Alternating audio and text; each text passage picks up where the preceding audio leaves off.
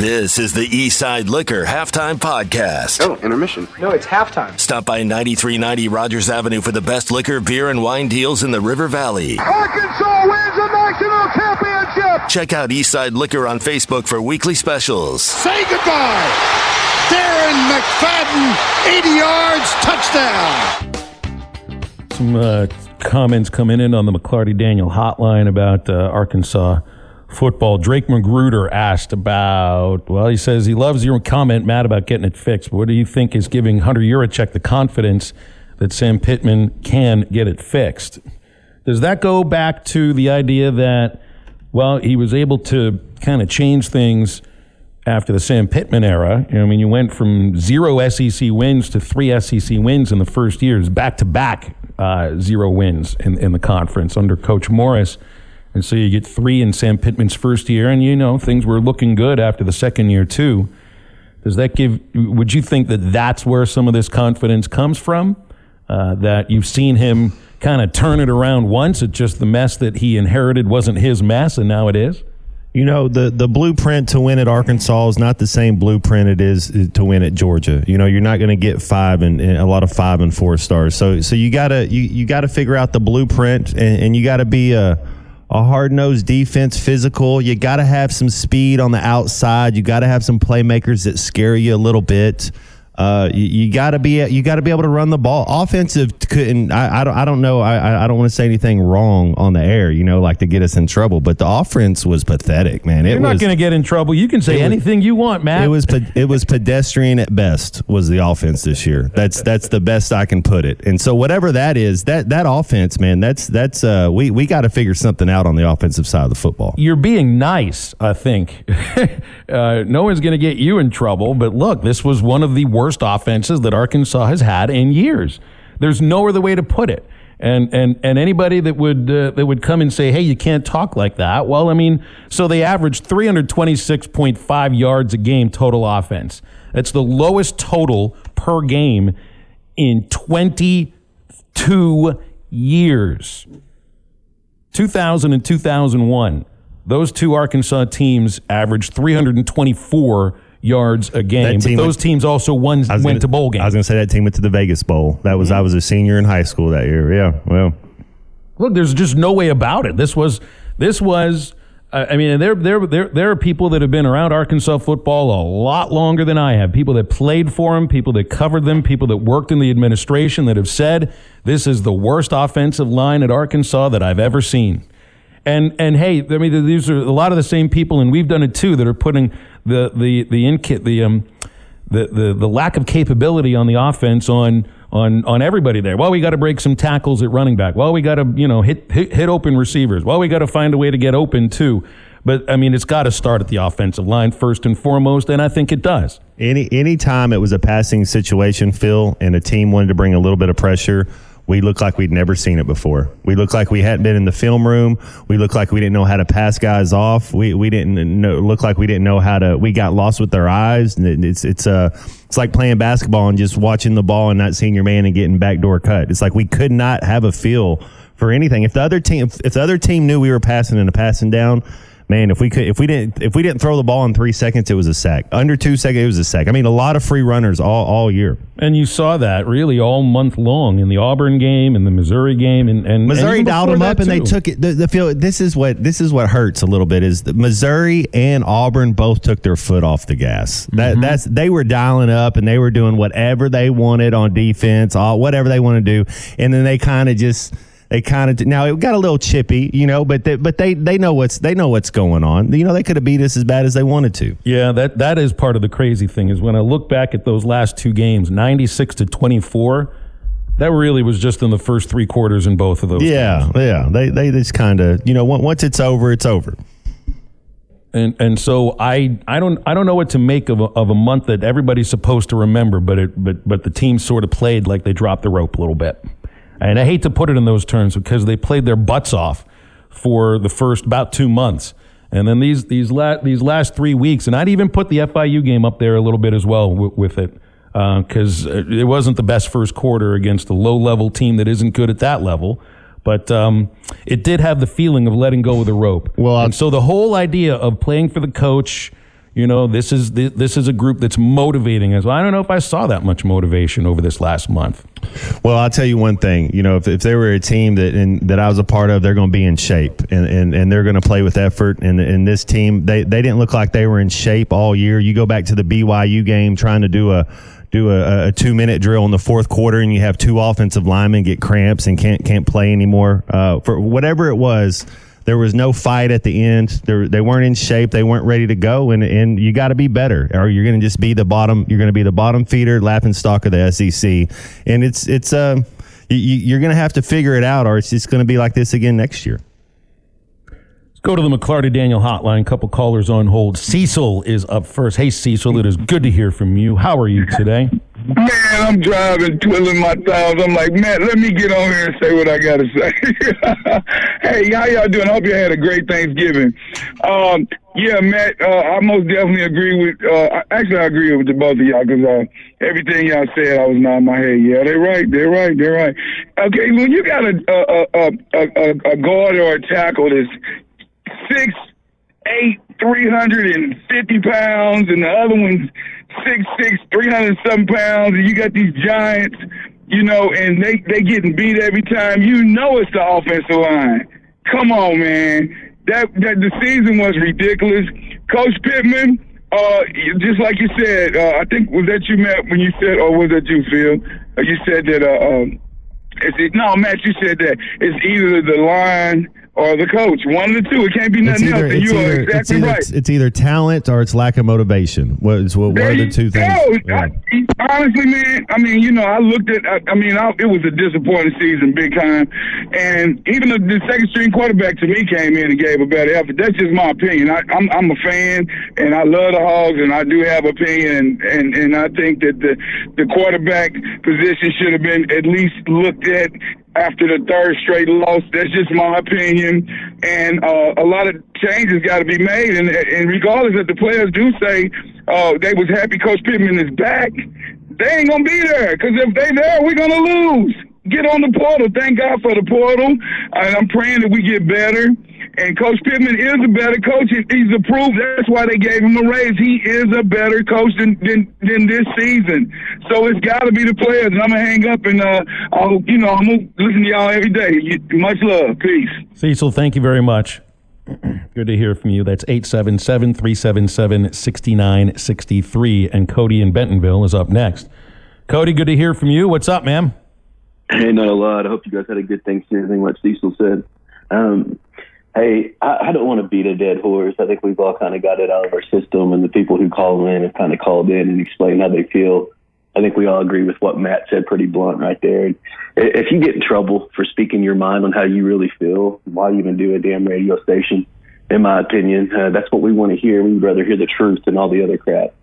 Uh, still, still trying to tell us, like, still trying to get us hyped up for next year. When the case of the matter is, if you can't go out and find the players that are going to help your team succeed year in and year out, you're never going to win. What I mean by that is, how many players did we get from the transfer portal that were supposed to be supposed to be very helpful? What was the offensive lineman from Florida that transferred to U of A? Yeah, I think Braun or something. Braun was that his? We had two right. of them come in. Started every game for you at guard. Yeah, he he. I thought he was okay actually. You know, if you're gonna, you're, I don't know how many. I mean, as you're looking at the offensive line, I thought he was all right. I mean, yeah, what's what's there to judge? There? What's there? That's that's um, just what I mean, right? Yes, sir. Um, TeSlaa. I mean, early in the year against the teams that really didn't matter. I mean, I look, I think he's got great heart and everything. I'm not trying to bash people. I'm just saying what it comes to. It's it's not always the player. The coaches are the ones that are getting those players and putting them in those positions to make those plays. We're not making plays at all anymore. And Enos, what, but the problem really happened in the last two, three games. Here's my opinion, Phil. There wasn't another coach on that staff that had head coaching experience. So Pittman, the last two games, especially Missouri Auburn, he was a lone wolf for his first time in his entire career. Before that, he had the luxury of Barry Odom. Then Dan Enos was a coach at Western Mich- Michigan or Central Michigan. Eastern, Either way. Yeah. so that's that's what I'm getting at. So, and then here's what I'm really scared of, guys. And I don't know what we're going to do because I'll always be a Razorback fan. I'll support Pittman next year. I hope he gets it together. Great character, great man. Um, here's what I'm worried about. If Pittman wins six games next year, does he keep his job? you know, do we just keep doing this? Houston Nutt might have won, had a four games the next season he goes to the SEC championship, or he does something to where he, he there's a reason he stayed for ten years, right?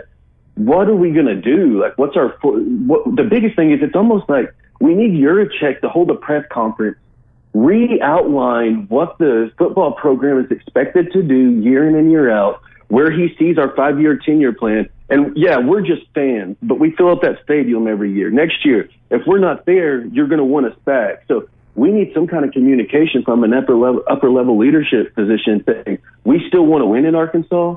And even if we give you if we give all this NIL money, how do we know we're going to get players that come here come in here and then at that, how do we know with the coaching staff that's there, those players are even going to play like they want to, like greatness plays day in day out. There's just too many questions in my opinion. And like you said, you got to burn the field and let it regrow better. It's there. But I mean, no matter what the university does, we're so loyal as Arkansans.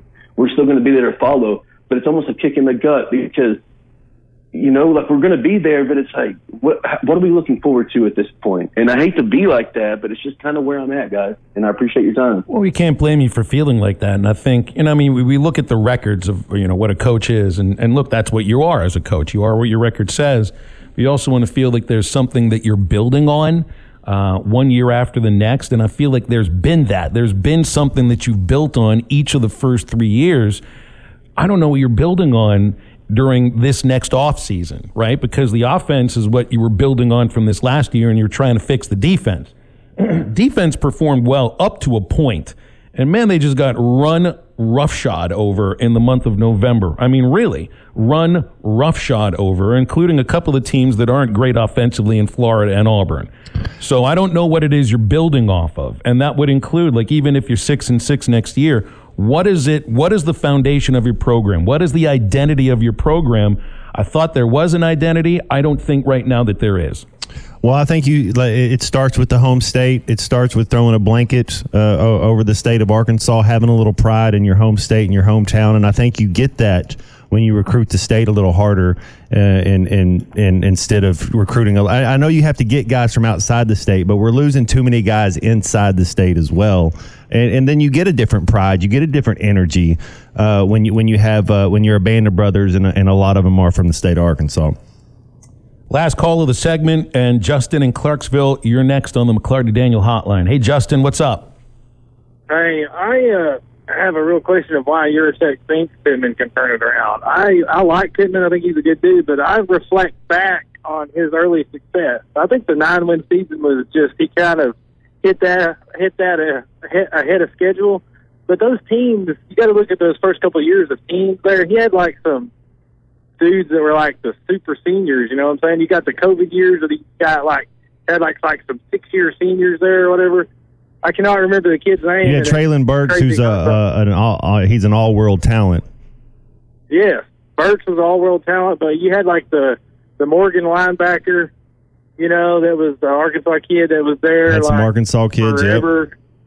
And then you had a tight end from Lamar, and I can't remember his name, and it's crazy because I'm from Johnson County, but he was he was like a fifth or sixth year kid, and he like was good. You know what I'm saying? And so you had like some super seniors there that kind of helped that team get there. You know what I'm saying? And it's like I don't know, I don't know that I have confidence in him to turn it around. You know, and I, he's a good dude, but you're like almost sixty, almost sixty or whatever he is, whatever he was when they hired him. You know, uh, late fifties. If you've never been a head coach, there's probably a reason why. You know what I'm saying? You're just an assistant. and that's kind of mean to say, but you've been an assistant in your late till your, your late fifties. There's probably a reason why that's been the case, and I think we're seeing it. You know, he's just in over his head. And what really sucks about it is that Pittman is known to be an O line guy, and that's going to be the the nail in the coffin for him in Arkansas if he does not get it turned around. You know, the O line, and that's where it is. And it's just if I can't fathom that that's the weakness of the team is the O line, and he's supposed to be the guru about it, or at least we've been told that he's the guru about it. You know, and as far as transferring out, there may be a lot of transfers out, and hopefully we can, you know, stop the hemorrhaging and maybe keep some good players if they are good enough to stay. I think a lot of them may not be, but you know, the, if you go to Arkansas and you are successful and you bring good memories to us, then you're a legend in Arkansas forever and these kids that have the opportunity there. It's just like Matt, you know, I watched you play. If I'm ever in a restaurant with you, I make don't make that much money. If I'm ever in a restaurant with you, I'm picking up your ticket because I just remember the memories. You know, you look at these guys, Clint Stoerner, you look at the legends of Arkansas, and that's like, you know, these Arkansas kids, if they, and I know Clint was from Texas, but anyways, if you bring success to Arkansas and bring happiness to the fan base, they'll embrace you for life, man. And so these kids, uh, if they're not good enough to trans to play here, they should transfer on. But if they can be get motivated and turn it around, then they can be legendary. Is kind of what I'm saying. So there's enough motivation there to, you know, I would think to uh, want to be successful. So anyway, that's about all I got to say. Thanks, Justin. Y'all. No, I, I think Arkansans take care of their own. That, that's that's hundred percent correct. And and then you have to have a program that that uh, you you can build these players up the right way. The, the, you're not going to have a lot of freshmen coming in and playing. So when you get these kids up on the hill, it takes 18 to 26 months before they're even ready to play SEC big time ball. You're not going to win a lot of games with freshmen. You got to you got to get in there red shirt, especially if you're offensive lineman. Give them two years in the college weight room, and then they come out and they're ready to play. And they did that with some of the freshmen this year that never saw the field. But then there were some of the other younger players that did see the field, and and yeah, man, I mean, you're you're you're hoping that there's some development at those positions. Specifically, I'm hoping tackle.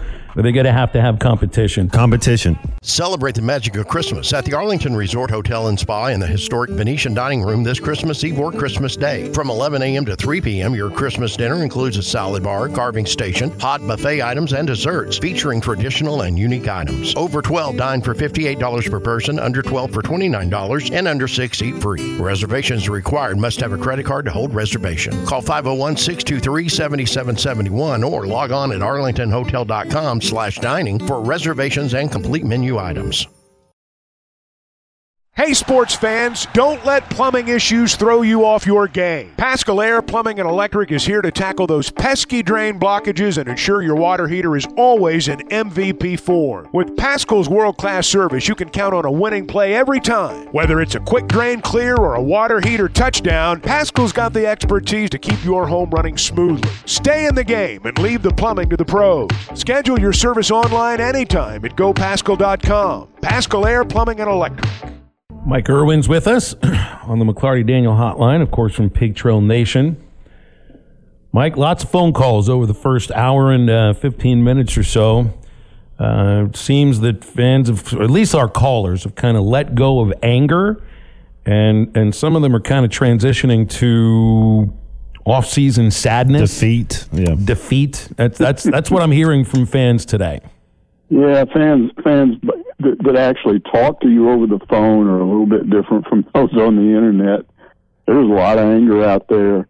Um, you know, I think the the whole focus right now is this OC hire, and then there are these exit meetings today that start with players, and there's all kinds of speculation that uh, Cody Kennedy's going to be out. Some some websites are reporting that he is, and there's no evidence of that yet. I don't know if that'll happen or not. Um, last night I was hearing a lot about Brennan Marion, who's UNLV's offensive coordinator, and, and I posted there's only a, a handful of guys, maybe one or two, that Pittman might be able to bring in here as offensive coordinator that would really get these people that are mad kind of back on board.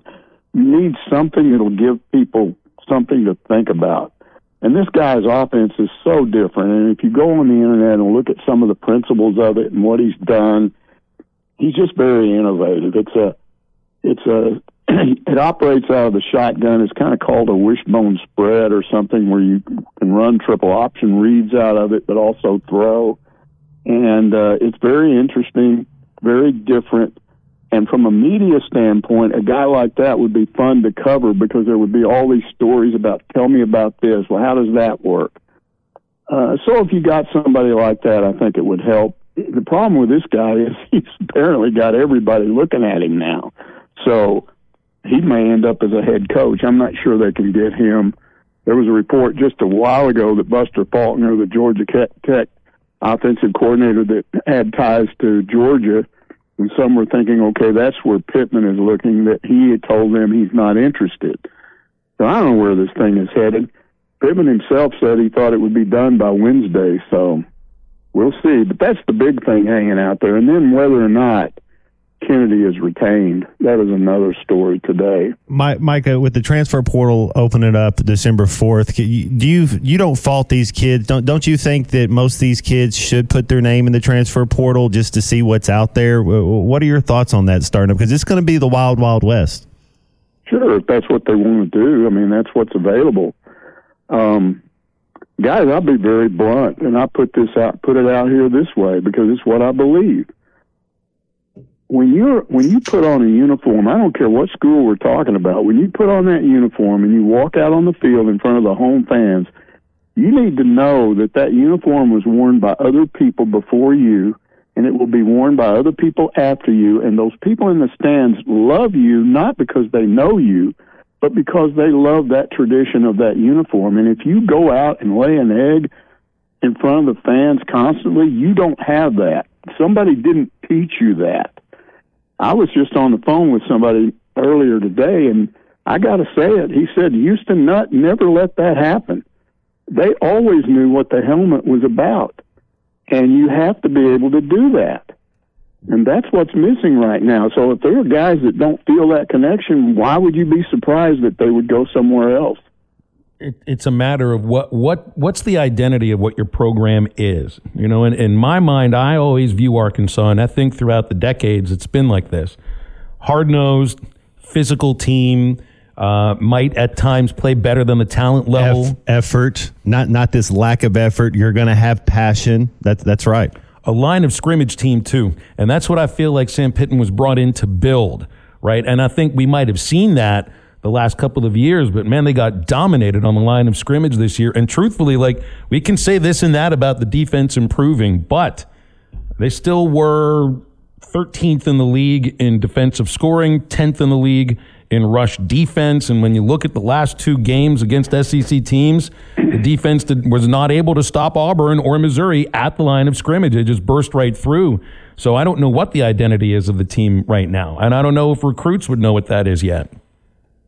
Well, again, the the the thing that's being sold is that rather than pay, pay this buyout, which I'm not sure they had anyway, I don't think the, there were enough boosters willing to contribute that to do that. But what they were willing to do, according to what I was told, was contribute more money for for NIL stuff. Mm-hmm. Okay, NIL helps. I'm not. I don't live in the pa- in, you know in the past. I'm smart enough to know that this is the world we live in. So you can go out and maybe buy enough guys to to to do some to to, to put better players on the field, but you still even with NIL they still have to come in here and embrace what all of that means. And if you can't do that, if you can't convince players, look up in the stands. Those guys love that hog, and you have to love that hog, which means you have to have a connection Guys, somewhere out there is the oldest football letterman. I don't know who he is, but you can go all the way back from that guy and come forward to whoever's about to sign in three weeks, and all of those people are part of a family. And you can't disrespect that family or you don't belong here. Well, that, that, there's truth to that. I mean, I want to ask about the offensive coordinator hire here. You know, you, I know you brought up um, what is the what is the gentleman's name? Brennan Marion might be one of yeah. the hottest young offensive coordinators in the country. What what um, there's going to be an incredible amount of pressure on this offensive coordinator, and it's different than last year where nobody would have been worried about keeping the coaching staff together or that the is the head coach going to be my boss moving forward. That's why Dan Enos got a two year contract. You know, the next right. offensive coordinator is going to be viewed as well. This is the this is the person that's going to save things. Really, there's so much pressure on whoever it is. Any offensive coordinator has to welcome that. But I just wonder, would that also, you know, will they view the Arkansas job eh, with trepidation because this could be Sam's last year? Yeah, maybe. The thing that I, that I was hearing about Marion last night was if you look at his career, and he's not young, but he's in his 30s, but he's never stayed anywhere more than a year. He keeps moving, and he likes to go to places that have issues hmm. and then fix it. And so that's the only reason that makes me think he might consider this job because it's a fixed job. You know, you every time I, I've got a. This is silly, but I've got a nephew in, in New Mexico who's a high school state co- or high school co- football coach, and he goes, he takes jobs where schools have struggled because he wants to go in there and fix it. That's just something he likes. So if this guy would look at Arkansas and go, yeah, that's a that's a fix it place. Now he probably wouldn't stay very long, but what would he? All he'd have to do is come in and fix it, and then things would be better. Uh, but I'm probably dreaming. I, I he has so many offers. I can't see him coming here, but I haven't heard that he's out yet today either. I, I did, hear that the the Georgia Tech guy is out. That he had told him, you know, that he was not interested. So, and then that's being reported on a website. So. Um, I don't know where we're headed. I, I'm talking to somebody else in the media that thinks Holgorsen's in the mix just because he's a former head coach, and a lot of people believe Pittman needs some former head coach in there, like like he had with Barry Odom, to help him. I I don't think Sam's walking around saying that to himself. That's that's stuff other people are saying. Mike, uh, one, one, football question that's that's on the field. Football question. Had a great football week uh, last week. I mean, just some absolute uh, great games. Who is your final four? Give me your final four now. With the championship Saturday is set up now. Oh man, you know I, I watch Georgia and Alabama. You know, and they struggle in games, but they both keep winning, and I just have this feeling that Alabama's going to beat them this year, and I think that would get them in. Uh, Michigan's uh, got to be in. Uh, geez, I don't know, guys. Yeah, Oregon, Washington, uh, Mike seems the only one that's an actual real play-in game. Like the winner of the Oregon Washington game gets in. You you can't say if Iowa beats Michigan that that Iowa yeah. will be in, but but that Oregon Washington game seems to be the one. Look, I also feel, Mike, yeah. if Texas if Texas beats Oklahoma State and Alabama wins the SEC championship game, Texas has to be in. You can't put Alabama in and not Texas. Yeah. You can't. You can't and, do that. And, and the, and the nightmare for the SEC would be if whoever wins that championship game didn't get in. They probably would, but who knows? I mean, Alabama's got that loss, and they've struggled at times. So if you're if you're Greg Sankey, you probably want Georgia to win that game, you know, so you're guaranteed somebody in the in the championship guys, this all goes away next year. I can't wait. I hate this four team thing. Make it bigger. If it was up to me, I'd make it 16 teams, 32 teams. I love playoffs, just like high school, you know, but this is thankfully the last year we have to sit here and worry about this scrunched up playoff where we have to sit here and get a headache trying to figure out who's going to be in. it. Why, um, why is Michigan the best team? I think when I watch them against Ohio State, uh, that is a physical team. Got a quarterback yeah. who makes plays. He's accurate.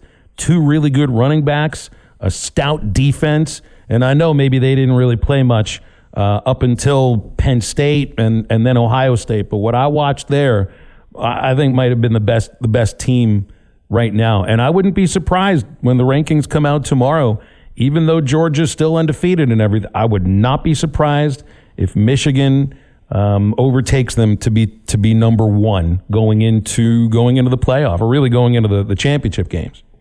Yeah, I'm right there with you. I understand everything you're saying, and, you know, if you're an SEC guy, you don't want to see that happen, but you can't be stupid about it. Um, this is just for whatever reason this this year started off very non SEC like. You know, you, you just had all these weird games, and you're going, "What's going on here?" And Alabama looked really bad for a while, and then they got better, but they only had the one loss. And then Georgia's had these games where you thought, "What are they doing?" They, they lose focus. What's what's happening here? So we'll see. Uh, again, I think there might be a possibility of Alabama beat Georgia that Alabama doesn't get in, and that would be a disaster for the SEC. Oh, I know. I wonder how much they look at that Auburn Alabama game because Auburn Auburn very easily could have won that game. Oh, one guy went to sleep, and that's it. BetOnline is your number one source for all your betting needs. Get the latest odds, lines, and matchup reports for baseball, boxing, golf, and more. BetOnline continues to be the fastest and easiest way to place your wagers, including live betting and your favorite casino and card games available to play right from your phone. Head to the website or use your mobile device to sign up today and get in on the action. Remember to use our promo code BLEAV. That's B L E A V for your 50% welcome bonus on your first deposit. Bet online, where the game starts. You're listening to the Eastside Liquor Halftime Podcast. Right now, Eastside Liquor has a truckload of eggnog, winter seasonal beers, stouts and liquors, RumChata, moonshake creams, and more. Don't forget about the hog bourbon decanters. Come by the drive through or walk inside to see Dave and his team at Eastside Liquor, 9390 in Fort Smith. Now, back to the podcast. Did you see the video of, um, of Zac Selmon?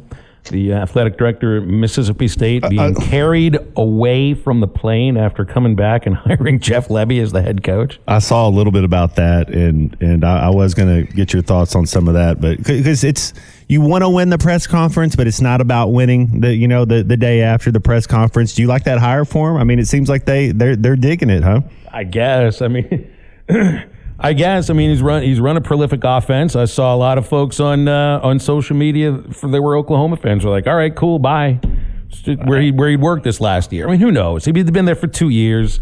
He's uh, he's running off. He, he, he comes from the the Briles, you know, the Briles tree. Uh, I mean, that's going to carry its own, you know, its own set of dangerous situations, I guess, if father-in-law shows up. But um, the offense works. I mean, he helped run a successful offense at Ole Miss.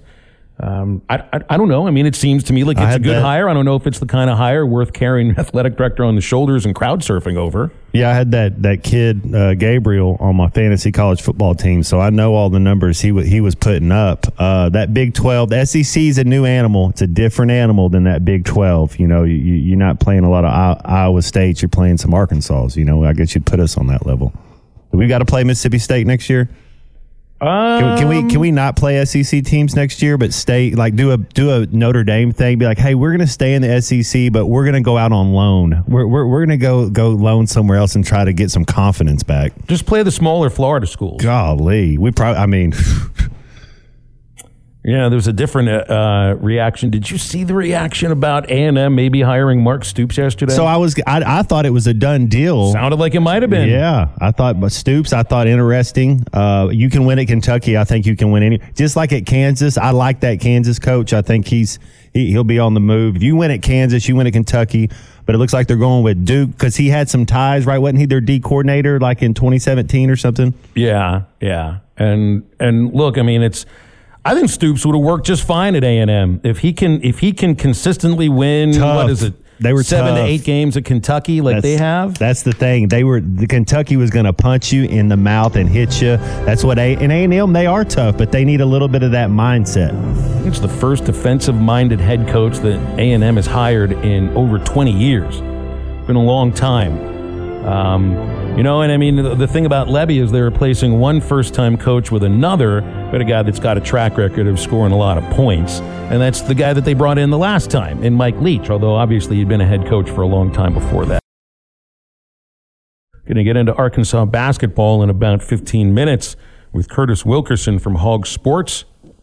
I hear there's a big game at Bud Walton Arena on uh, Wednesday night. Duke Blue Devils coming in to face the Hogs. Arkansas dropped out of the top 25 after the one and two trip through uh, the Bahamas. And uh, let me check where Duke might be. I know they're not having necessarily the best start, but five and one, they're ranked seventh, so they're doing just fine. Moved up a couple of spots. Um, didn't play anybody all that big last few games. Beat Bucknell by 30. Beat La Salle by 39 and beat Southern Indiana 80 to 62, uh, while Arkansas has dropped three of the last four defense really the first the first thing you're pointing out. We're not comes get, right down to it. We're not getting a lot of easy buckets. That's that's right. You you get a lot of easy buckets based on your defense, and then offense is is very it's stagnant in a way where we ball watch a little bit, let let Mark kind of go one on one and get to that mid range shot, and and that's good to have in your bag, Phil. It's it's good to have guys that can do that, but you still got to run an offense. There's a lot of times you're just standing and watching. Um, you, you got to move the ball, make them work on defense. They're they're, the the teams get to take off, man. They're they're taking off a lot of our offensive possessions where they're not really grinding them. We're not making anybody grind uh, on, when we have the ball on offense, and then we're not getting enough easy baskets. It's the truth of it. You got to play defense and get some of those breakaway, get some of those easy baskets. Now I see Blocker do it a little bit. I'm liking what I see uh, out of the young freshman number six. Oh yeah, if he can stay out of foul trouble, I think he'll get a lot of playing time. Heck, he started the last couple of games. Good basketball instincts. You know, Arkansas right now ranks last in the SEC in assists. I, be, I believe it. Only thirty-eight uh, point five percent of their baskets. That's that's what I mean. The offense isn't. We're not even. We're not an offense yet. Whatever it is, this isn't what is. This isn't gonna. This won't win for us. You know, whatever we're doing on offense, we're gonna have to. We're, we're gonna have to figure it out. You want some offense, Matt? I got some offense for you right here on the McLarty Daniel Hotline. His name is Eduardo the Sherpa. Eddie, we're looking for offense. What do you have for us?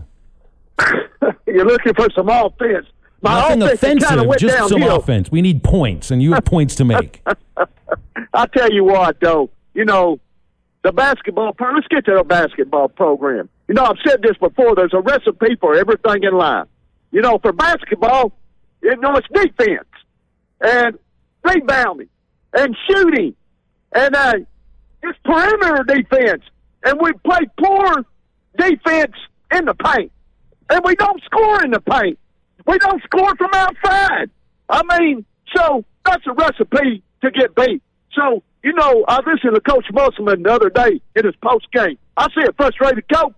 You know what I mean? So uh, maybe he'll get it lined up. That's usually his uh, MO. By the end of the season, maybe he can get this group to play, gel together. I don't know. But I tell you right now, I can see this team, if they don't improve in any of these areas, actually two or three of these areas, I can see this team losing 12, maybe 15 games. And that's before the regular season's over. You know what I mean? So they better get with it. You so I don't know if they need to have a team meet up there or what, but there needs to be some fire. I mean, the players have to play the game, and so it's on the players. You know, there's no excuses for missing layups. There's no excuses for missing shots. There's no excuses for not playing defense. And so you're not playing hard enough. So, I mean, get in that gym and get with it. Because if you know your recipe is going to get beat. And so let's get to our football program. You know, certainly everybody, you know, is nothing to hang your hat on. You know, and I was listening to David Bazzel. Listen to what David Bazzel said Friday before the game. You know, usually very complimentary of Coach Pittman. Listen to what he said when they interviewed him on SEC Now. You know, they were interviewing uh, what this game represented to the fan base against Missouri. It's been a bad year. You know, you had to show something. You know, just anything to cling to. And we didn't. You know, that's what he said. You know, something that the fan base can hold on to. And there's nothing, no optimism, nothing. I want to get to Mr. Yurachek. Let me tell you, you know what we lost, Mr. Yurachek? You know, I, ask, I want to ask you, who is Mr. Yurachek's boss? Is it the Board of Trustees? Is it the president of the university? Is it the chancellor? Who is his boss? But going to tell you what, you better have a short leash next year. And to me, there needs to be a short leash on you. We just said, uh, we just set a program record at home, losing by 34 points or more at our, at our back home, in our home field, in front of our fan base, at home by losing by 34 points in the history of our program, Mr. Yurachek. That's unacceptable. One thing I do know, if you accept mediocrity, that's exactly what you'll get. If you pay for mediocrity, that's exactly what you'll get. And so I think it's, you know, uh, you know, I just have to thank other Frank Broyles, you know, our legendary coach and athletic director. Well, we lost his leadership, and we never have recovered. So let's look at the two athletic directors we hired after uh, Frank Broyles. We hired Jeff Long, and who did he hire? Brett and give him a 17 million buyout. And did we finally finish paying his contract off? And now we, we hire an outsider, Hunter. And let me tell you something. You don't understand the passion of our fan base. You don't understand the expectations of our program and you better uphold them because there needs to be a short leash on you. You know who I think needs to be the athletic director at the U of A? Listen to this. Because he played at the University of Arkansas. He's an in-state guy who bleeds hog red, He Frank Broyles loved Houston Nutt. He won three SEC Western Division titles. All right, I got to cut you off here, Eddie. Um, we're not hiring someone who's never worked in administration before in college athletics. I love Houston Nutt. That's not going to be the next athletics director, and appreciate the phone call fishtailing in 80 different I, directions. And I think one of his directions early on was you looked at these rivalry games, Phil. You looked at Mississippi State, Ole Miss. They kept it close. You looked at Washington, Washington State. They kept it close. You, you know, you looked at Georgia, Georgia Tech, Auburn, Alabama. All these teams playing teams that are apparently better than them. They kept it close, and Arkansas didn't show up. That's that's the kind of the the feelings. Where why, why we didn't even it, where were we? Did, didn't, didn't we know we played we played a game on Friday? Brent, you're next on the McLarty Daniel Hotline. What's up, Brent? Hey, hey, Phil and Matt. I, I can't I can't uh, match Eddie's call, but I got I'm gonna say what I got to say a lot calmer. Hey, Matt, you remember when you and I talked before the before the first game that Friday, right? When I met you? Yes, sir uh, would you have ever dreamed that our football team would not beat one team with a winning record other than Western Carolina? You you know I no to answer your question no I thought we were going to have a better year this year. And and would you have ever dreamed we would have been outscored ninety six to twenty four in our last two games that matter Auburn and uh, Missouri? You know, you, you just you don't really? think an Arkansas team's not going to come out with passion, without fight, and without effort, and without energy, and, and I didn't see it. You didn't see a lot of want to against Auburn, a lot of want to against Missouri. It was just kind of like, uh, okay, well, we got to do this to go through the motions. You did, you did, you saw no passion from the Razorbacks this whole. I mean, in the last month or whatever, and you know the luckiest two men in the world No, Brent. Are, y'all are the two luckiest people in the world? Sam Pittman and Cody Kennedy. They still got jobs. I don't understand why either of those men still have jobs. Cody Kennedy couldn't block me, and I go in a wheelchair. Matt, Matt knows they can walk okay. They they couldn't block me, and that's unacceptable. Something be done on that hill and our athletic director's got to make some, got to make Sam make some changes, and that's all I had to say. Hi, everybody. This is Chris George from Joshua's Fine Jewelry in beautiful downtown Russellville. It's the most wonderful time of the year. Christmas gifts, weddings, heirloom family treasures. And at Joshua's Fine Jewelry, we only have one sale every year, and it's right now. Every single item in our store is value priced for Christmas. We do custom one of a kind jewelry. If that's what you're looking for, come see us. You can get anything fixed for a Christmas gift, selection, quality, service, and Christmas red tag prices now through Christmas at Joshua's Fine Jewelry in beautiful downtown Russellville possible.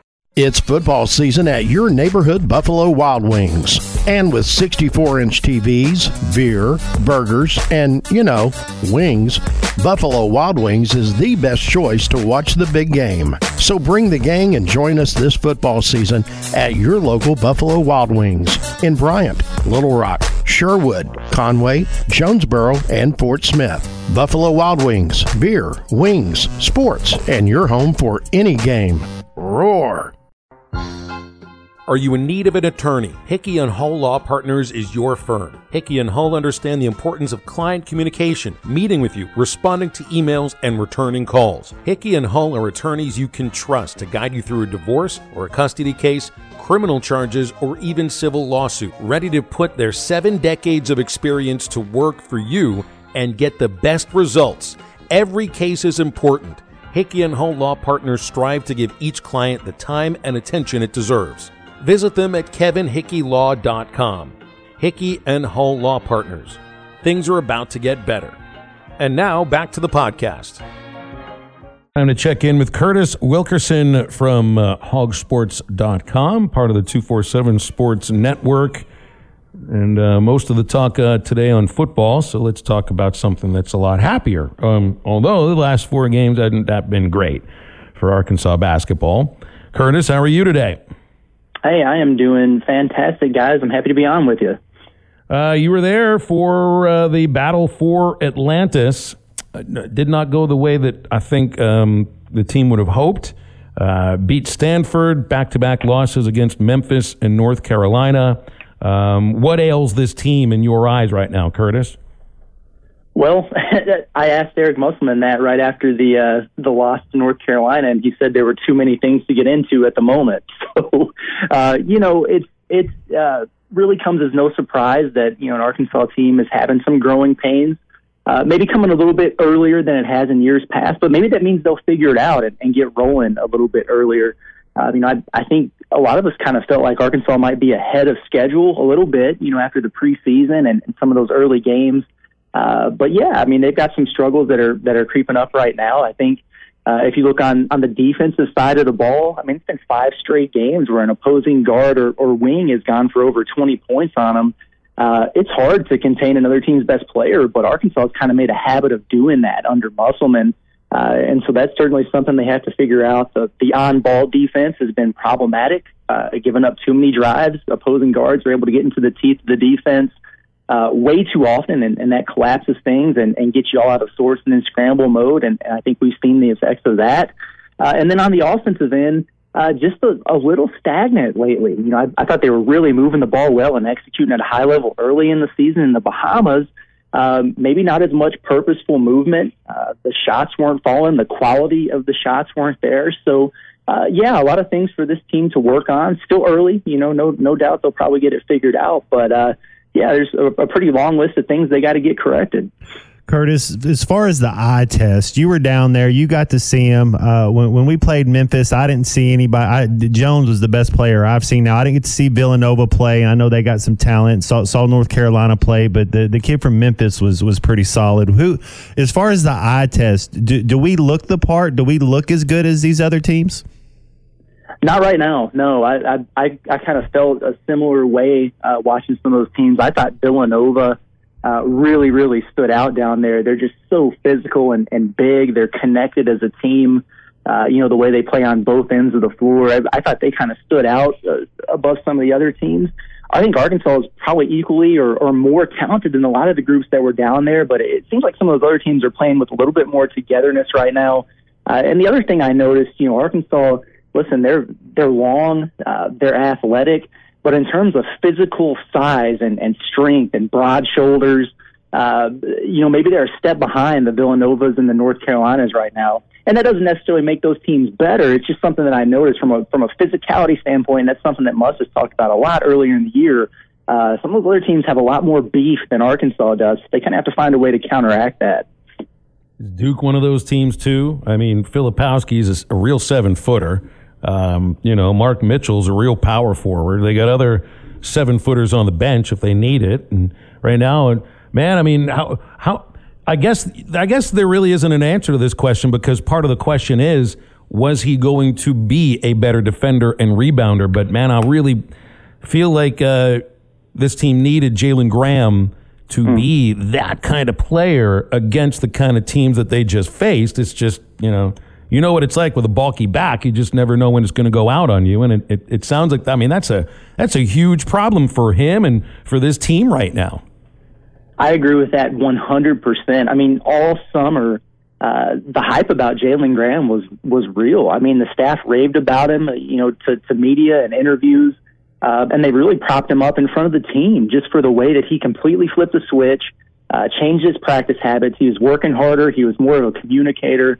Uh, and he had really made some strides. I mean, they had every intention of him being a, a huge piece to the puzzle uh, in the front court for this group. And, and you're right, man, back problems, uh, that's never fun because they can be recurring. They can creep back up on you. You think you've turned a corner, uh, and then one slight movement the wrong way and it flares back up. And especially, uh, you add into the fact that Jalen Graham is, is 6'10, you know, 225 pounds or whatever. Uh, that complicates matters even more. And, and so I think getting him healthy is really, really important uh, you know, you've got just a, a mix of guys right now at, at the center spot, but nobody's really taken hold of it. Uh, you know, Makhi Mitchell, he's inconsistent. He can be great one game. He can be in foul trouble 30 seconds into another one.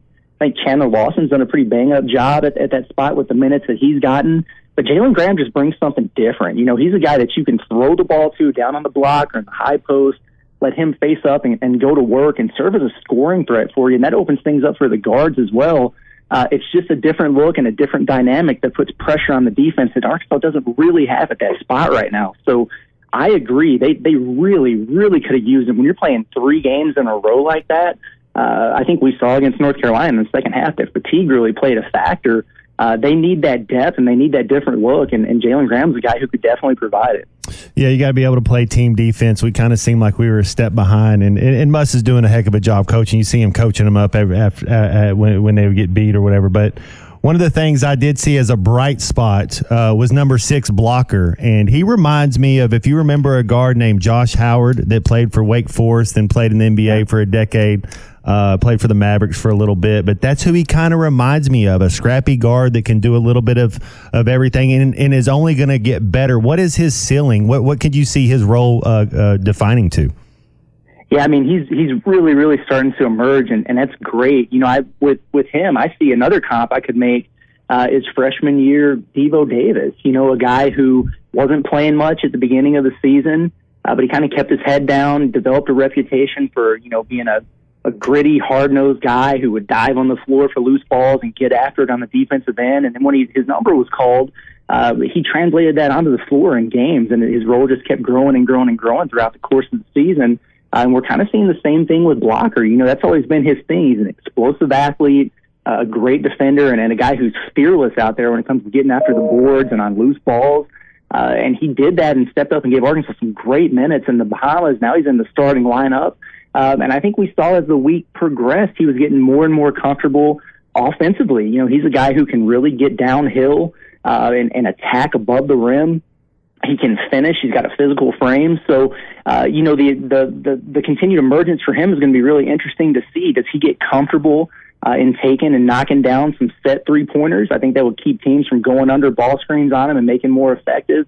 He did a really good job of taking care of the basketball uh, but can he get the distribution going a little bit more and get those assist numbers up? Because they've been down for Arkansas. They need a point guard to really start to initiate things for them, uh, and then continuing to just make an impact on the defensive end.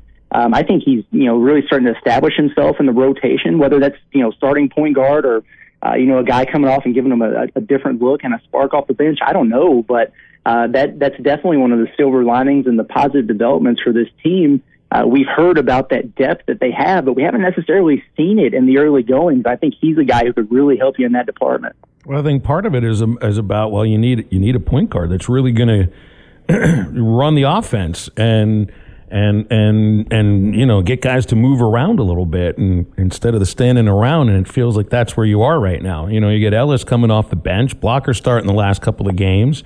Um, I'm not sure if you feel confident about who your point guard is because I see a team that's assisting on what about 35% of their buckets, last in the SEC in assists, um, and that's you know not usually the way that uh, we've seen Muss's teams operate. Agreed. Yeah, that, that's really kind of flipped on its head here the last three or four games, and, and it's something that they definitely have to get corrected. Uh, I think they really need to get El Ellis going, and you know whether that's as, as the team starting point guard uh, or if you take a little bit of pressure off of them and, and use them off the ball more, um, it's really hard to score 18 points per game in the ACC. And, you know, a guy like that didn't just forget how to play basketball overnight, although, you know, it kind of looked like it at times, you know, in, in, uh, in the Bahamas. He was scoreless in those three games. And this is a guy who was expected uh, to really be a, a key part of the offense for this team. Uh, doesn't look like he's playing with a lot of confidence right now. So, uh, definitely a, a guy that they need to get going. And, and yeah, you know, the, the point guard position overall, um, I agree. You know, who, who's that going to be that, that really steps up, whether it's the point guard or anyone who can kind of step up and take command uh, and leadership of that offense and get guys in the spots they need to be in uh, and keep that ball moving and, and really facilitate things. You know, I think uh, for a while there, it looked like Devo Davis might be that guy, but he kind of took a downturn, zero turnovers through four games. Uh, and then he had nine in the three games in the Bahamas. And, and so kind of a, a backtrack there. Uh, Tramon Mark is a guy who's looked really, really good with the ball in his hands. Can, can he maybe have an uptick in the distribution? Um, I don't know, but you're right. You know, it has been pretty stagnant. Uh, you know, they've got a part of it is, you know, they've got to screen and, and cut and set their man up with a little bit more sense of urgency and more purpose uh, in terms of getting open. But you know, it all starts with the guy who's initiating the offense, and uh, you know, that's definitely probably an area at the top of the priority list for them to figure out here moving forward. Yeah, I wonder is El healthy? Because I'm I'm with you. I, I think he's he's going to have to be a big contributor, playing 25 plus. Man, I don't know if he's with the starting unit or wh- wh- where you're saying you see him fit, but I think he's going to have to be on the floor and he's going to have to be on, on all cylinders for this team to be successful. I agree. Yeah, I mean, as far as I know, he's healthy. You know, I ha- I know he had a scare. I think before maybe it was before the opener. I, I don't know if he, he tweaked his knee or something, had to get an MRI, but it came back clean and you know, he's been involved in every game since then. I think some of it is, is they're looking for a little bit more from him defensively. You know, we talked about uh, defending the dribble drive and keeping your man in front. That's an area where he struggled some. Uh, and so they're looking for an uptick there. But, you know, offensively, uh, listen, you know, he's, he's a guy that, you know, struggles with some decision making at times. He can get into the paint whenever he wants, but, you know, making the right decisions in there is work in progress. Uh, but he's wired to score, and that's that's been something that's always come naturally to him. Uh, so for, for him to go scoreless in three games like he did, he never felt uh, comfortable, me, Curtis. Like when I was watching, yeah, yeah. Yeah, exa- that's exactly right. He didn't look comfortable and, and he didn't look, you know, very confident out there. I don't know if it's a situation where, you know, uh, other guys are starting to eat in those minutes and, and maybe he's looking over his shoulder a little bit instead of focusing on the task at hand. Uh, maybe it's a confidence deal there. I, I'm not sure, but uh, yeah, they they've definitely got to get him going because I I do think for this team to reach its ultimate ceiling, he's got to be a guy who's a, a big piece of the puzzle for them. Any knowledge at all on on availability for Tramon Mark? Now, I mean, maybe I shouldn't ask that because I mean it's really just going to be based on on what you hear from Muss in the pregame presser leading up to the Duke mm-hmm. game. It's just when us you know, when I saw that, I'm like, goodness gracious, the kid's not moving. He's getting stretchered off. I mean, I, and now he's he's all right, but I don't, I can't imagine after that you'd be ready to go on a Wednesday. Yeah, that's that's true. You know, that was really scary. That happened right in front of us, underneath that basket, and uh, boy, it didn't look good. I, I think you know, the the good part of it, if if that's even the appropriate term to use, was uh, you know, he kind of landed on his on his rear end there, and it was more back related than it was, you know, head and neck, and, that, that, I think that's what you're really scared about. But yeah, I mean, good news that the the scans came back okay, and he was able to get released and travel back with the team. Uh, man, I I know how I feel just after kind of working some some long days and going through that travel. I can't imagine what those guys feel after playing three games, and, and especially Mark uh, taking that nasty spill. So yeah, I think we we talked to Muss here in about five minutes, and I think that'll probably be one of the first questions is, you know, how's he feeling? How's he moving around? And then what's the plan for him the next few days? Is, you know, are they going to, is he feeling good enough to where they can get out there and uh, get him moving around a little bit and see how he's feeling at practice in advance of Wednesday? Or is it a deal where he really needs some more rest and recovery? Um, I have no idea what to expect there on the surface. I would, I would kind of be surprised if he played on Wednesday, but maybe we'll have a little bit more clarity here in a few minutes.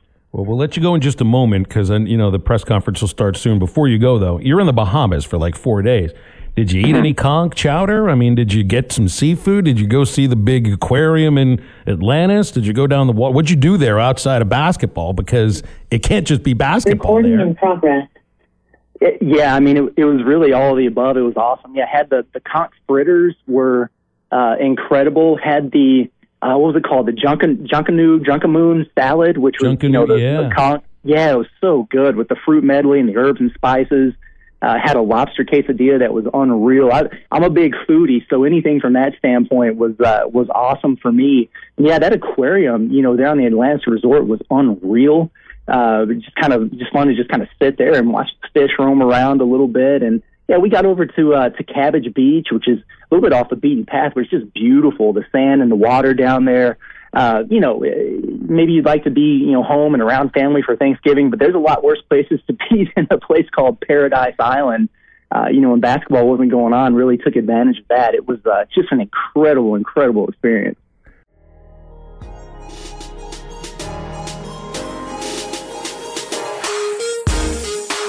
You're listening to the Eastside Liquor Halftime Podcast. Check out the Bud Light Morning Rush Podcast at hitthatline.com. This podcast has been presented by Bet Online. This podcast is an exclusive property of Pearson Broadcasting. It may not be copied, reproduced, modified, published, uploaded, reposted, transmitted, or distributed in any way without Pearson Broadcasting's prior written consent. Thank you for listening to BLEAV. You can show support to your host by subscribing to the show and giving us a five star rating on your preferred platform. Check us out at Bleav.com and search for B L E A V on YouTube.